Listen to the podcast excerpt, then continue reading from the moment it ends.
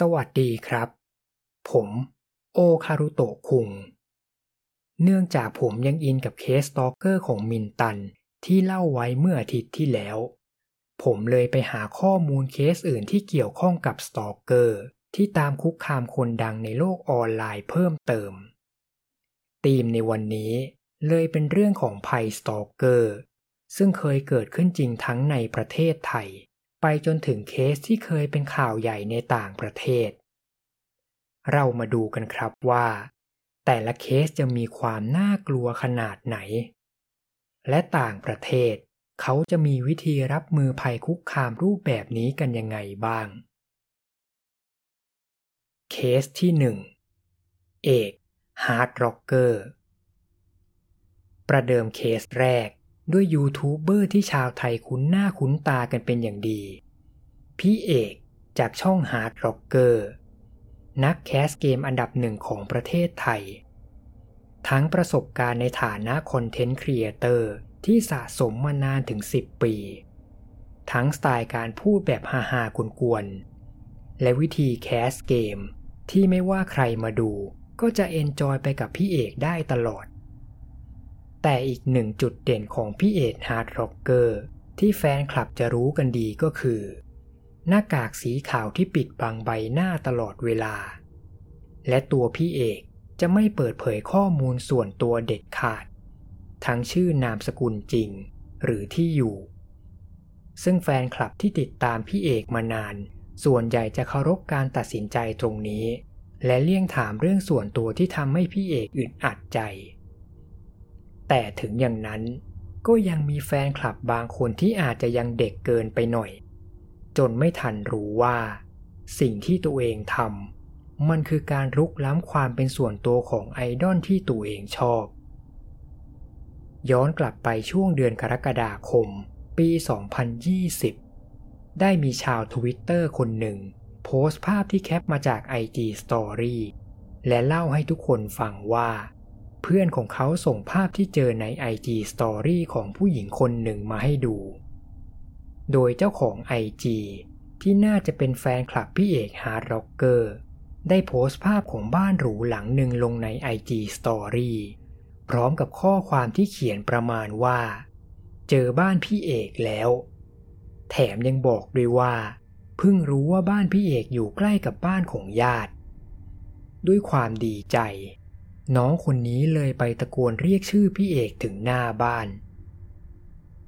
ทุกคนที่อ่านข้อความที่ผมโชว์ให้ดูอยู่ ก็คงน่าจะนึกภาพออกนะครับว่า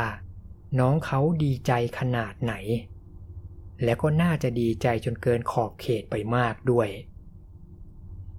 หลังจากเรื่องราวของแฟนคลับคนนี้เริ่มมีคนเห็นมากขึ้น ก็ได้มี Facebook ของผู้หญิงคนหนึ่งที่ชื่อเนย ออกมาโพสแชร์ประสบการณ์เจอแฟนคลับพี่เอก Heartrocker ที่พยายามบุกเข้ามาภายในบ้าน เพราะคิดว่าบ้านของคุณเนยเป็นบ้านของไอดอลคนโปรด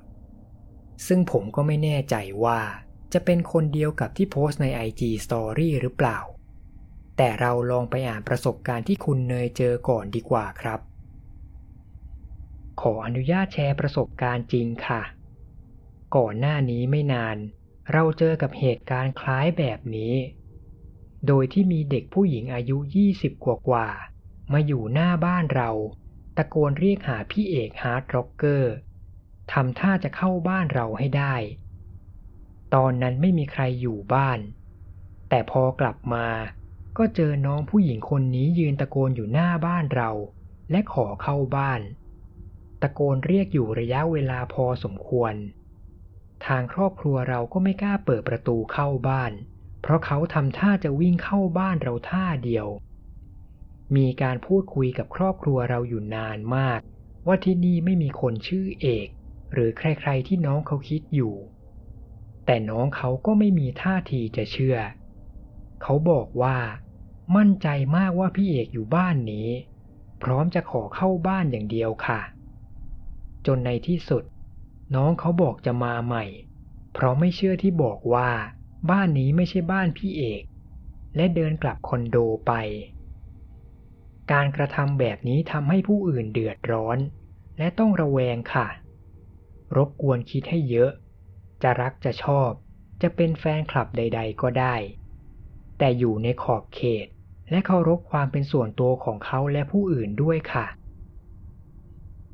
หลังจากเรื่องนี้เป็นที่พูดถึงในวงกว้าง ก็มีชาวเน็ตหลายคนเข้าไปตักเตือนน้องแฟนคลับพี่เอกคนนี้ ไม่ให้ทำแบบนี้อีก เพราะมันคือการรบกวนพื้นที่ส่วนตัวของคนอื่น และอาจร้ายแรงถึงขั้นโดนแจ้งความได้ สุดท้ายทางน้องแฟนคลับก็ได้ทำการลบโพสต์ทั้งหมดที่พูดถึงเรื่องบ้านของพี่เอก และขอโทษทุกคนที่ทำให้เดือดร้อน นับเป็นเคสตัวอย่างที่น่าจะเรียกได้ว่า จบด้วยดี ไม่บานปลายจนทำให้มีใครเสียหาย และผมก็เห็นด้วยกับที่คุณเนยพูดครับ การที่เราจะรักใครชอบใคร หรือเป็นแฟนคลับใคร มันไม่ผิด แต่มันต้องอยู่ในขอบเขต และเคารพความเป็นส่วนตัวของคนอื่นด้วยเคสที่ 2 ครอบครัวสตอกเกอร์ ถ้าทุกคนคิดว่าเคสพี่เอกหลอนแล้ว เรามาดูอีกเลเวลหนึ่งของการคุกคามที่เกิดขึ้นกับต่างประเทศกันบ้าง Kyle Godfrey หนุ่มชาวแคนาดา เจ้าของช่อง YouTube ชื่อดังที่มีชื่อว่า s t r o m m e d y ซึ่งมีผู้ติดตามมากถึงหลัก 5 ล้านคน โดย content ของช่องส่วนใหญ่ก็จะเป็นเรื่องสั้นสไตล์ละครคุณธรรมเวอร์ชั่นฝรั่ง และด้วยวิธีการเล่าเรื่องที่เอาตัวละครที่กำลังเป็นกระแสดังมายำรวมกัน ช่อง s t r o m m e d y เลยได้รับความสนใจจากกลุ่มวัยรุ่นฟันน้ำนมเยอะเป็นพิเศษ และนี่ก็คือสาเหตุที่ทำให้ยูทูบเบอร์คนนี้ ได้เจอเซอร์ไพรส์จากแฟนคลับที่เขาไม่เคยคาดคิด ที่ช่อง TikTok ที่มีชื่อว่า XO Miss J ซึ่งเป็นช่องของครอบครัวพ่อแม่ กับลูกชายสามคน เมื่อทางคุณพ่อคุณแม่รู้ว่า ลูกชายคนเล็กวัยห้าขวบ เป็นแฟนพันธ์แท้ของช่อง s t r o m m e d y พวกเขาเลยอยากสารฝันลูกชายให้เป็นจริง ทั้งสองคนพยายามสืบหาว่า บ้านของไอดอลลูกชายอยู่ไหน โดยดูจากหลายๆ วิดีโอที่โพสต์ลงในช่อง s t r o m m e d y เมื่อรู้แล้วว่าบ้านของไอดอลอยู่ไหน ในวันที่ 7 มกราคม ปี 2023 ทั้งครอบครัวก็ได้บุกไปเซอร์ไพรส์ถึงหน้าบ้านขายก็อดเฟรย์โดยไม่มีการแจ้งให้เจ้าของบ้านรู้ล่วงหน้า และนี่ก็คือภาพที่เกิดขึ้นครับ The dog. We see the dog. Up top. See it? Oh, it's down there. Oh, stop it right now. Hey guys, I'm sorry. I'm assuming you guys watch videos. Yeah, we're just big fans. We just wanted to say hi. That's all. Yeah, yeah. I'm just filming a video right now. But what? Like, I'd be more than down to take pictures like right after this. Seriously? Yeah, literally, it's Hello. just like, like, 45 minutes. Yeah. Okay, we're going to see lights. Okay. Can we just take one picture right now? Sure, sure. And then we're ไม่แน่ใจว่า เจ้าของบ้านช็อกจนทำตัวไม่ถูก หรือพยายามรักษาน้ำใจแฟนคลับ จะเห็นว่าคายออกมาต้อนรับและพูดคุยแบบเป็นกันเอง แถมยังให้เด็กๆมาถ่ายรูปคู่แบบเอ็กซ์คลูซีฟก่อนที่ครอบครัวแฟนคลับ จะกลับออกไปทำธุระที่อื่นต่อ แน่นอนครับ วิดีโอบุกบ้านคนดังแบบนี้ ในเวลาไม่กี่วันก็กลายเป็นไวรัลที่มีคนดูถึงหลักล้านคน และก็แน่นอนอีกครับว่า ชาวเน็ตส่วนใหญ่ไม่ถูกใจกับพฤติกรรมแบบนี้ เกือบทุกคอมเมนต์พูดเป็นเสียงเดียวกันว่า สิ่งที่ครอบครัวนี้ทำคือการคุกคาม แถมเป็นตัวอย่างที่ไม่ดีให้กับเด็ก แต่ทางคุณพ่อคุณแม่ กลับไม่มีท่าทีสะทกสะท้านกับกระแสด่าแม้แต่นิดเดียว ส่วนทางเจ้าของบ้านอย่างคายก็อดเฟรก็ดูจะไม่ค่อยเดือดร้อนเท่าไหร่ แถมยังมาคอมเมนต์หัวเราะให้กับวิดีโอครอบครัวบุกบ้าน นั่นเลยยิ่งทำให้ครอบครัวนี้ได้ใจไปกันใหญ่ จนมาถึงวันที่ 16 มกราคม ช่อง XO Miss J ได้โพสต์วิดีโอที่เหมือนจะตอบโต้กระแสด่าของชาวเน็ต โดยการโพสต์ภาพหมู่ครอบครัว สวมเสื้อที่เพ้นคำว่า เราได้ไปบอมบ้านสโตรมเมดี ส่วนด้านหลังเสื้อของเด็ก ก็เพ้นคำว่า แม่บังคับให้เราทำสุดจริงๆครับ ตักกะคุณพ่อคุณแม่บ้านนี้ แต่นั่นก็คือวิดีโอสุดท้ายของช่อง XO Miss J ซึ่งผมเองก็ไม่รู้ว่าพวกเขาหายไปไหน หรือโดนใครพาไปปรับทัศนคติหรือเปล่า แต่เรื่องครอบครัวบุกบ้าน ก็ได้มีทั้งทนายและเจ้าหน้าที่ตำรวจของแคนาดาออกมาโพสต์เตือนว่า ห้ามทำพฤติกรรมแบบนี้เด็ดขาด โดยตามข้อกฎหมาย ครอบครัวนี้สามารถถูกจับได้ทันที ถ้าหากใครที่เป็นเจ้าของบ้าน แจ้งความเอาเรื่อง โดยโทษสูงสุดคือปรับเงินมากถึง 3 0 0แสนบาทไทย แต่ผมว่า กฎหมายที่แคนาดาก็ยังสู้บางประเทศไม่ได้ บางคนคุกคามถึงขั้นยืนดักรอหน้าคอนโดตอนกลางคืน แต่สุดท้ายตำรวจจับไปปรับเงินแค่ 500 บาท แล้วก็ปล่อยตัวออกมาชิวๆ สุดยอดเลยครับประเทศนี้ ปลอดภัยสุดๆ เคสที่ 3 สวีทแอนิต้า เรื่องราวของเคสต่อไป ผมอาจไม่มีเล่นยิงมุกแล้วนะครับ เพราะหลังจากนี้จะเป็นเคสที่อันตรายถึงชีวิต และค่อนข้างมี detail ที่ละเอียดอ่อน Sweet Anita หรือที่ชาวเน็ตนิยมเรียกกันสั้นๆว่าแอนิตาสาวชาวอังกฤษที่เป็นทั้งยูทูบเบอร์และมีช่อง live stream ใน Twitch โดยทั้งสองแพลตฟอร์มของแอนิตามีผู้ติดตามมากถึง 1 ล้านคน ส่วน content ที่เธอทำ ก็จะมีความหลากหลาย ตั้งแต่ live stream เกม คลิปแนว reaction ไปจนถึง vlog ถึงตัวแอนิต้าจะป่วยเป็นโรคทูเรตหรือโรคกล้ามเนื้อกระตุก แต่เธอยังสามารถใช้ชีวิตในฐานะ content creator ได้อย่างดี และก็มีแฟนคลับที่คอยช่วยสนับสนุนเธอตลอดหลายปี แต่ถึงอย่างนั้น กลับมีแฟนคลับบางคน ที่ไม่ได้มีความนึกคิดเหมือนคนปกติทั่วไป เขาติดตามแอนิต้าเพื่อจะหาโอกาสทำร้ายเธอ ตั้งแต่ช่วงเดือนพฤศจิกายน ปี 2019 แอนิต้าได้โพสต์ระบายความอัดอั้นที่ตัวเองต้องเจอลงในทวิตเตอร์ เธอเล่าว่า เมื่อคืนวันที่ 9 พฤศจิกายน มีผู้ชายคนหนึ่งส่งคอมเมนต์เชิงคุกคาม ในระหว่างที่แอนิต้ากำลัง live stream อยู่ และที่ช็อกกว่านั้น ผู้ชายคนนี้ได้แอบเข้ามานอนที่บริเวณหลังบ้านของเธอ พร้อมกับมีดที่ถืออยู่ในมือตลอดเวลา ทางอนิต้าและเพื่อนๆ เลยต้อง cap หน้าจอคอมเมนต์ใน live stream ทั้งหมด พร้อมกับถ่ายรูป stalker ที่ยังนอนอยู่หลังบ้าน เพื่อส่งไปขอความช่วยเหลือจากตำรวจ แต่พอตำรวจมาถึง และเจอตัว stalker รายนี้ ตำรวจกลับทำได้แค่พูดตักเตือน ก่อนจะปล่อยตัวชายคนนี้ออกไป โดยที่ยังไม่ดำเนินข้อหาใดทั้งสิ้นอานิต้ายังระบายอีกว่า หลังจากนี้คงต้องเห็น stalker รายนี้บ่อยขึ้น เพราะชายคนนี้กำลังสำรวจเมืองที่เธออยู่ เพื่อจะได้ย้ายมาอยู่ใกล้กับบ้านของเธอ และหลังจากนั้น สถานการณ์ก็ยิ่งหนักขึ้น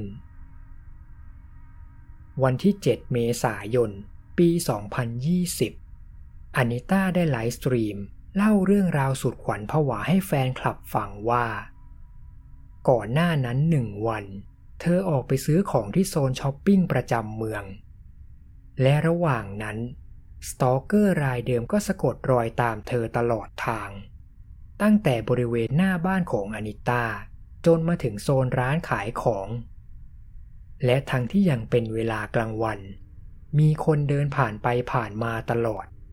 แต่ชายคนนั้นก็ไม่มีท่าทีสนใจสายตาของคนอื่นแม้แต่นิดเดียว ตรงกันข้าม สตอกเกอร์รายนี้พยายามเข้ามาประชิดตัวอนิต้าและกระชากแขนเธอไม่ให้เดินหนีไปไหน ด้วยความตกใจ อานิต้าเลยต้องรีบสะบัดแขนออก ก่อนจะวิ่งเข้าไปหลบในร้านใกล้ๆ ซึ่งโชคดีมากที่มีพนักงานร้านสองคนเห็นเหตุการณ์ทุกอย่าง และช่วยกัน stalker ไม่ให้ตามเข้ามาในร้าน เหตุการณ์ชุลมุนวุ่นวายอยู่พักใหญ่ จนอนิต้าต้องเข้าไปถาม stalker รายนี้ตรงๆต่อหน้าทุกคน เธอถามว่าเขาพกมีดติดตัวไว้ไหม ซึ่งเจ้าตัวไม่ยอมตอบ หลังจากนั้นอนิต้าก็ขอร้องเขาว่า อย่าตามเธอมาอีก เพราะเธออยากกลับบ้านแล้ว ซึ่งตัว stalker ก็ตอบตกลง แต่พออนิต้าเดินออกจากร้านแค่ไม่กี่ก้าว stalker ก็ทำท่าจะวิ่งเข้ามาหาเธอ พนักงานร้านสองคนเลยต้องเข้าไปล็อกตัวผู้ชายคนนี้ และโทรแจ้งตำรวจ ส่วนอนิต้า ขอตัวรีบกลับบ้าน เพราะเธอกลัวกับเหตุการณ์ที่เกิดขึ้นอย่างมาก หลังจากที่ตำรวจมาจับกุมตัว stalker เป็นรอบที่สองและครั้งนี้มีหลักฐานครบทุกอย่าง ทั้งมีดที่ซ่อนอยู่ในตัวของ stalker พยานบุคคลที่อยู่บริเวณรอบๆ และพนักงานร้านสองคนที่ช่วยกันจับตัว ในที่สุด stalker รายนี้ ก็ถูกดำเนินคดีข้อหาคุกคาม และถูกสั่งห้ามไม่ให้กลับมาที่เมืองที่อนิต้าอาศัยอยู่ โดยถ้ายังขัดคำสั่งอีก เขาจะต้องถูกจำคุกเป็นเวลาสองเดือน หลายคนคิดว่า เรื่องราวน่าจะจบแล้ว แต่ไม่เลยครับ เพราะหลังจากผ่านไปแค่ไม่กี่เดือน ช่วงเดือนกรกฎาคมปี 2020 สตอกเกอร์รายเดิม ยังส่งข้อความข่มขู่ว่าจะทำร้ายอนิต้าระหว่างที่เธอไลฟ์สตรีมเกม จนอนิต้าต้องหยุดไลฟ์กลางคัน เพื่อโทรแจ้งตำรวจ และหลังจากนั้นอนิต้าก็โพสต์อัปเดตสถานการณ์ลงในทวิตเตอร์อนิต้าบอกว่า เธอผิดหวังมาก ๆ ที่ตำรวจไม่ดำเนินคดีชายคนนี้จริงจังสักที แล้วทางตำรวจก็บอกแค่ว่า ให้เธออยู่ในบ้าน ล็อกประตูไว้ ถ้าเห็นคนร้ายมาวนเวียนแถวนี้เมื่อไหร่ ให้โทรแจ้งตำรวจทันที แต่สิ่งที่ทำให้อนิต้าเจ็บที่สุด ก็คือคำพูดหนึ่งของตำรวจ มีตำรวจบางคนบ่นกับอนิต้าว่า ถ้าโดนคุกคามขนาดนี้แล้วทำไมไม่เลิกทำคอนเทนต์ออนไลน์ ซึ่งอนิต้าเถียงกลับว่า มันไม่ใช่เธอคนเดียวที่เจอปัญหาแบบนี้ คนดังหลาย ๆ คนก็มีปัญหาลักษณะนี้กันทั้งนั้น ดังนั้นปัญหาจริง ๆ มันไม่ได้อยู่ที่คนทำคอนเทนต์ แต่มันอยู่ที่ตัว stalker ยังถือว่าโชคดีที่หลังจากเหตุการณ์วันนั้น stalker โรคจิตรายนี้ก็ไม่กลับมาคุกคามอนิต้าอีกเลย ทั้งในชีวิตจริง และคอมเมนต์ในไลฟ์สตรีม แต่เรื่องนี้ก็ยังคงฝังใจเธอมาตลอด จนอนิต้าต้องทำคอนเทนต์พูดถึงเรื่องนี้จริงจังลงใน YouTube และชวนยูทูบเบอร์หลายๆ คน มาแลกเปลี่ยนประสบการณ์ถูก stalker คุกคาม พร้อมกับคอเอาขอให้กฎหมายทุกประเทศ จริงจังกับเรื่องการถูกคุกคามมากขึ้น นอกจากนี้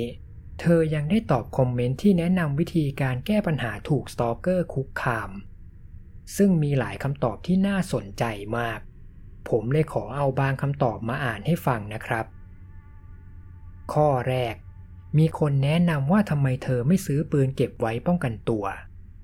อนิต้าบอกว่า เธอป่วยเป็นโรคกล้ามเนื้อกระตุก แค่เวลาเธอถือแก้วน้ำร้อนๆ เธอยังไม่ค่อยกล้าด้วยซ้ำ บวกกับกฎหมายของประเทศอังกฤษก็เข้มงวดมาก ไม่ให้คนทั่วไปซื้อปืนได้ง่าย ๆ ข้อ 2. มีคนถามว่าทำไมเธอไม่ย้ายเมืองหรือย้ายประเทศไปเลยอนิต้าบอกว่า เธอย้ายไม่ได้ เพราะเธอก็มีภาระค่าใช้จ่ายเยอะมากพอแล้ว และยังมีทั้งแม่กับสัตว์เลี้ยงที่ต้องดูแล เธอเลยไม่อยากให้คนอื่นต้องมาลำบากไปกับเธอด้วย ข้อ 3. มีคนถามว่าทำไมเธอถึงไม่ซื้อหมาไว้เฝ้าบ้าน ซึ่งอนิต้าตอบว่า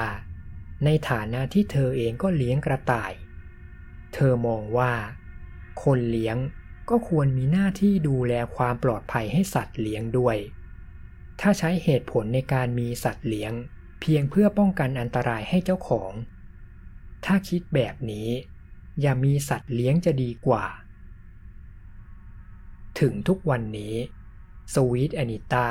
จะไม่เจอปัญหา stalker ที่รุนแรงเท่ากับช่วงปี 2020 ที่ผ่านมา แต่เราก็หวังว่า เรื่องน่ากลัวแบบนี้จะไม่เกิดขึ้นกับเธออีก และหวังว่าทุกประเทศจะให้ความสำคัญกับปัญหาการ stalker โดยเฉพาะในโลกออนไลน์จริงจังขึ้น เคสที่ 4 เอวามาจูรีเอวามาจูรีดาว TikTok คนดังจากสหรัฐอเมริกา ที่มีผู้ติดตามถึงหลักล้านคน ซึ่งในปี 2023 ล่าสุดนี้ เธอเพิ่งมีอายุครบ 16 ปีเท่านั้น แต่เชื่อไหมครับ ย้อนกลับไปในช่วงปี 2021 เอวาในวัยแค่ 14 ปี ทั้งเธอและครอบครัวต้องเจอกับภัย stalker ที่อันตรายถึงชีวิต และยังทำให้เธอกลัวจนถึงทุกวันนี้ เอวามาจูรีเริ่มต้นเส้นทางการเป็นเน็ตไอดอลตั้งแต่ปี 2020 ซึ่งตรงกับช่วงที่มีการล็อกดาวน์จากการระบาดของโควิด เอวาใช้เวลาช่วงที่เมืองถูกล็อกดาวน์โดยการทำวิดีโอแก้เบื่อลงใน TikTok ซึ่งคอนเทนต์ที่เธอทำก็เป็นสไตล์ที่เห็นได้บ่อยๆ ในหน้า TikTok เช่นร้องเพลงลิปซิงหรือเต้นตามชาเลนจ์แต่ด้วยบุคลิกที่น่ารักสดใส มีความเป็นกันเองกับทุกคอมเมนต์ที่ส่งมาตามวิดีโอ บวกกับเป็นช่วงล็อกดาวน์ที่คนส่วนใหญ่ออกไปไหนไม่ได้ เพียงไม่กี่เดือน เอวาก็มีคนติดตามใน t ิ k t o k พุ่งขึ้นถึงหลักแสน เธอเลยต่อยอดช่วงขาขึ้น ด้วยการเปิดบัญชีใน Snapchat และ IG ซึ่งแต่ละช่องทางก็มีคนติดตามถึงหลักแสนในเวลาไม่นาน ส่วนทางครอบครัวของเอวา พวกเขารู้มาตลอดว่าเอวาเป็นดาวติ๊กต็อกและให้การสนับสนุนสิ่งที่ลูกสาวทำอย่างเต็มที่ เพราะพวกเขารู้ดีว่า ความฝันของเอวาคือการได้เป็นดารา ช่วงปีแรกบนเส้นทางเน็ตไอดอลของเอวา ทุกอย่างดูราบรื่นไปหมด เธอมีทั้งครอบครัวที่ช่วยสนับสนุน มีสปอนเซอร์ จนเธอมีรายได้ก้อนใหญ่ตั้งแต่เป็นวัยรุ่นจำนวนแฟนคลับก็เพิ่มขึ้นแบบก้าวกระโดด แต่การที่มีชื่อเสียงมากขึ้น ก็ใช่ว่าจะมีแต่ข้อดีเสมอไป เพราะในบรรดาแฟนคลับมากมายที่ชื่นชมเธอ กลับมีผู้ชายคนหนึ่งที่เลือกจะแสดงความรักในวิธีที่น่ากลัวและอันตราย ในช่วงปี 2021 หนุ่มวัยรุ่นอายุ 18 ปีที่มีชื่อว่า อีริก จัสติน ช่วงแรก ๆ อีริกก็เหมือนกับแฟนคลับทั่วไปที่คอยส่งคอมเมนต์ให้กำลังใจเอวา แต่ยิ่งเวลาผ่านไป อีริกก็พยายามเข้าหาเอวามากขึ้น โดยเขาส่งข้อความส่วนตัวไปหาเอวา และขอให้เธอส่งรูปเซลฟี่มาให้เขาหน่อย โดยเขาจะโดเนตเงินให้ขั้นต่ำรูปละ 5 ดอลลาร์ ทางเอวาที่ไม่ได้เอกใจ และคิดว่าไม่น่ามีอะไรเสียหาย เธอเลยยอมถ่ายรูปเซลฟี่ส่งไปให้อีริกเรื่อยๆ แต่ยิ่งส่งรูปให้ อีริกก็เริ่มมีความอยากมากขึ้น จนอีริกถึงขั้นขอให้เอวาส่งรูปถ่ายแบบ 18 บวก แลกกับจำนวนเงินที่เยอะขึ้น แต่ครั้งนี้ เอวาไม่เล่นด้วย และรู้ตัวแล้วว่า คนคนนี้น่าจะเป็นโรคจิต เธอเลยเอาเรื่องนี้ไปฟ้องพ่อแม่ และบล็อกอีริกออกจากทุกช่องทางออนไลน์ของเธอ ผมเคยอ่านคอมเมนต์ในวิดีโอที่พูดถึงเคสของมินตัน บางคนบอกว่า ถ้าเจอ stalker ก็แค่บล็อก หรือไม่ก็ลบคอมเมนต์คนนั้นทิ้งไปเสียแค่นี้เขาก็ไม่ยุ่งกับเราแล้ว ผมบอกเลยว่า วิธีนี้มันเป็นการแก้ปัญหาที่ปลายเหตุมากๆ เพราะหลังจากนี้ทุกคนจะได้เห็นว่า การที่เอวาบล็อก และลบคอมเมนต์ทั้งหมดของอีริก นอกจากมันจะไม่ได้ช่วยให้อะไรดีขึ้น ผลลัพธ์ที่เกิดขึ้น มันกลับตรงข้ามสุดๆ เพราะมันทำให้อีริกโกรธเอวาอย่างมาก จนถึงขั้นไม่คิดให้อภัยเธอ หลังจากอีริกถูกบล็อกทุกช่องทางออนไลน์ เขาก็เปลี่ยนมาใช้วิธี stalker จริงจัง อีริกเริ่มสืบหาบ้านของเอวา และใช้บัญชีใน Facebook ทักไปหาเพื่อนที่โรงเรียนของเอวาหลาย ๆ คน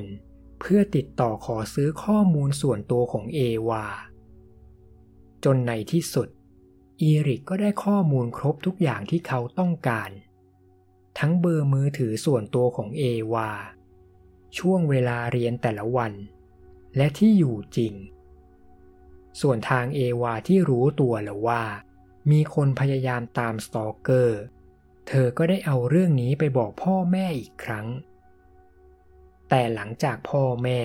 ไปส่องดูโปรไฟล์ของอีริก พวกเขากลับคิดว่าไม่น่ามีอะไรต้องกังวล เพราะอีริกเป็นแค่เด็กวัยรุ่นอายุ 18 ปีคนหนึ่ง แถมเขาอยู่ห่างจากเมืองที่เอวาอยู่ตั้งหลายร้อยกิโล ทางครอบครัวเลยคิดว่า อีริกเป็นเพียงเกรียนคีย์บอร์ดคนหนึ่ง ไม่น่าทำอันตรายอะไรได้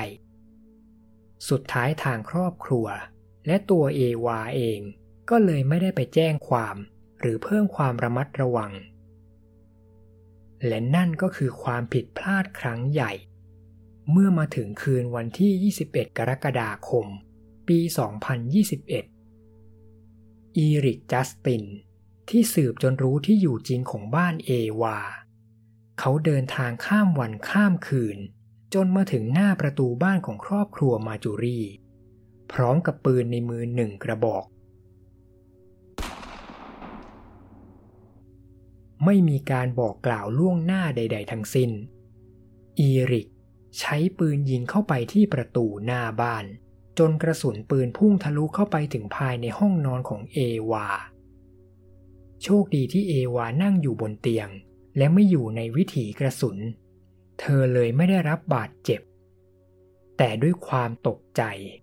เด็กสาวรีบคลานหนีออกจากห้องตัวเอง และไปหลบที่ห้องนอนของน้องชาย ส่วนทางฝั่งแม่และพ่อที่สะดุ้งตื่นจากเสียงปืน ผู้เป็นแม่ รีบคว้ามือถือโทรแจ้ง 911 ส่วนผู้เป็นพ่อ ด้วยสัญชาตญาณตำรวจเก่า เขารีบหยิบปืนพกที่อยู่ในลิ้นชักบนหัวเตียง ก่อนจะวิ่งออกไปเผชิญหน้ากับอีริกจัสติน ที่ยังยืนเล็งปืนมาที่บ้าน แต่พออีริกจะลั่นไกซ้ำอีกรอบ ปรากฏว่าปืนของเขา มีอาการขัดลำกล้องจนยิงไม่ออก อีริก เลยต้องรีบวิ่งหนีถอยไปตั้งหลักใหม่ ส่วนพ่อของเอวา ยังคงยืนเฝ้าที่หน้าประตูบ้าน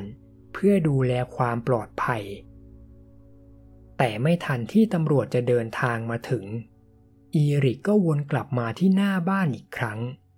พร้อมกับปืนที่พร้อมยิง พ่อของเอวาเลยรีบยกปืนพกขึ้นมา และสั่งให้อีริกวางปืนลงแต่เด็กหนุ่ม กลับเลือกทำตรงข้ามกับสิ่งที่สั่ง เมื่อไม่มีทางเลือกอื่น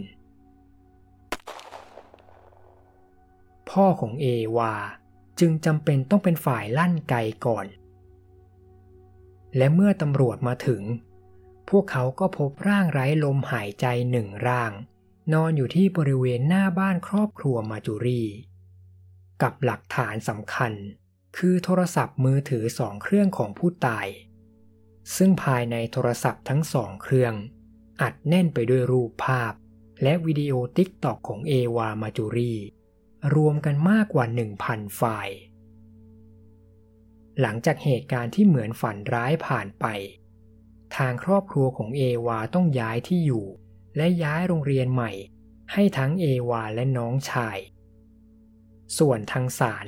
ตัดสินว่าการกระทำของพ่อเอวา ไม่มีความผิด เพราะเป็นการป้องกันตัว และมีหลักฐานที่ยืนยันได้ว่า อีริกจัสตินมีเจตนาจะทำร้ายครอบครัว ถึงทุกคนในครอบครัว โดยเฉพาะเอวา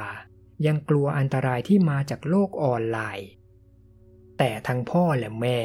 ยังคงสนับสนุนให้ลูกสาวทำคอนเทนต์ต่อไป เพราะตัวของเอวาเองก็ยังมีความสุขกับการเป็นคอนเทนต์ครีเอเตอร์ พวกเขาเลยไม่อยากให้ฝันร้ายเพียงครั้งเดียว มาทำลายความตั้งใจของลูกสาว ผมเองก็หวังว่า ครอบครัวของเอวามาจูรีหรือใครก็ตามที่ทำงาน content creator อย่าพบเจอเหตุการณ์สะเทือนขวัญแบบนี้อีกเลยครับ และทั้งหมดนี้ครับ ก็คือ 4 เคส cyber stalker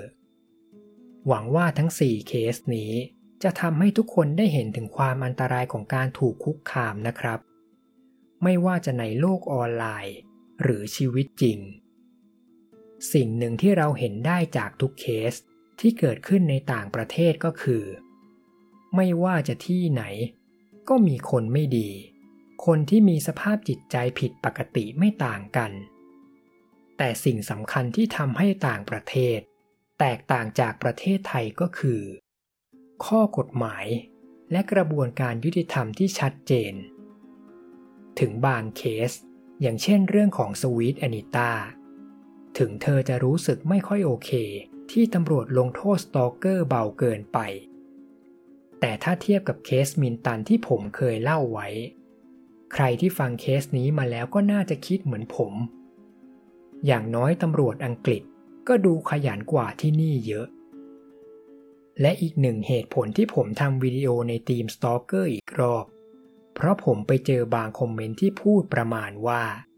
จะเรียกร้องให้เปลี่ยนกฎหมายทำไม บางคนก็บอกว่า เคสของไม้เขายังไม่ได้ทำร้ายร่างกายใครด้วยซ้ำทำไมต้องตีโพยตีพายให้เป็นเรื่องใหญ่โต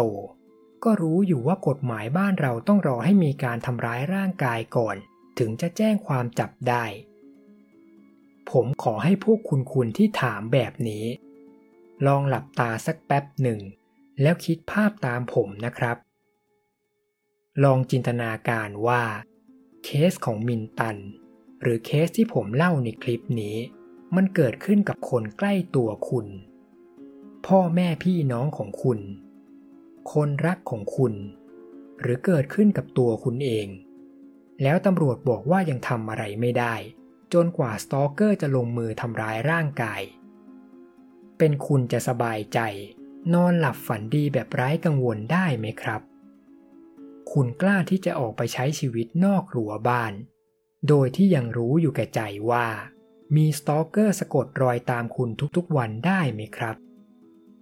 และคุณกล้าที่จะรอให้คนคนนั้น มากดกระดิ่งหน้าบ้านคุณ หรือเข้ามากระชากแขนคุณ หรือยิงปืนเข้ามาในบ้านคุณก่อน ถึงจะแจ้งความให้ตำรวจมาดำเนินคดีได้ คุณยังโอเคอยู่ไหมครับ ถ้าคุณยังตอบว่าอยู่ได้ ผมก็ขอแสดงความยินดีด้วยครับ ที่คุณแข็งแกร่งพอจะอยู่ในสถานการณ์ที่ประเทศที่เขาพัฒนาแล้ว เขาไม่อยากจะเป็นกัน ส่วนตัวผม ขอตอบเลยว่า ผมไม่อยากอยู่ในประเทศที่กฎหมายโคตรล้าหลัง ไม่ตามยุคสมัยที่เปลี่ยนแปลงของโลก บางคนบอกว่า คนคนเดียวจะเรียกร้องเปลี่ยนแปลงอะไรได้ ก็อาจจะจริงครับ แค่คนเดียวอาจจะทำอะไรไม่ได้มาก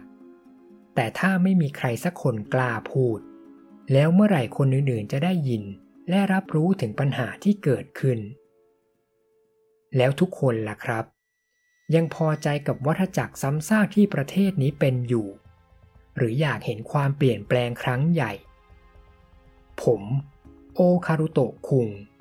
ขอฝากให้ทุกคนคิดทบทวนเรื่องนี้ให้ดีๆ สวัสดีครับ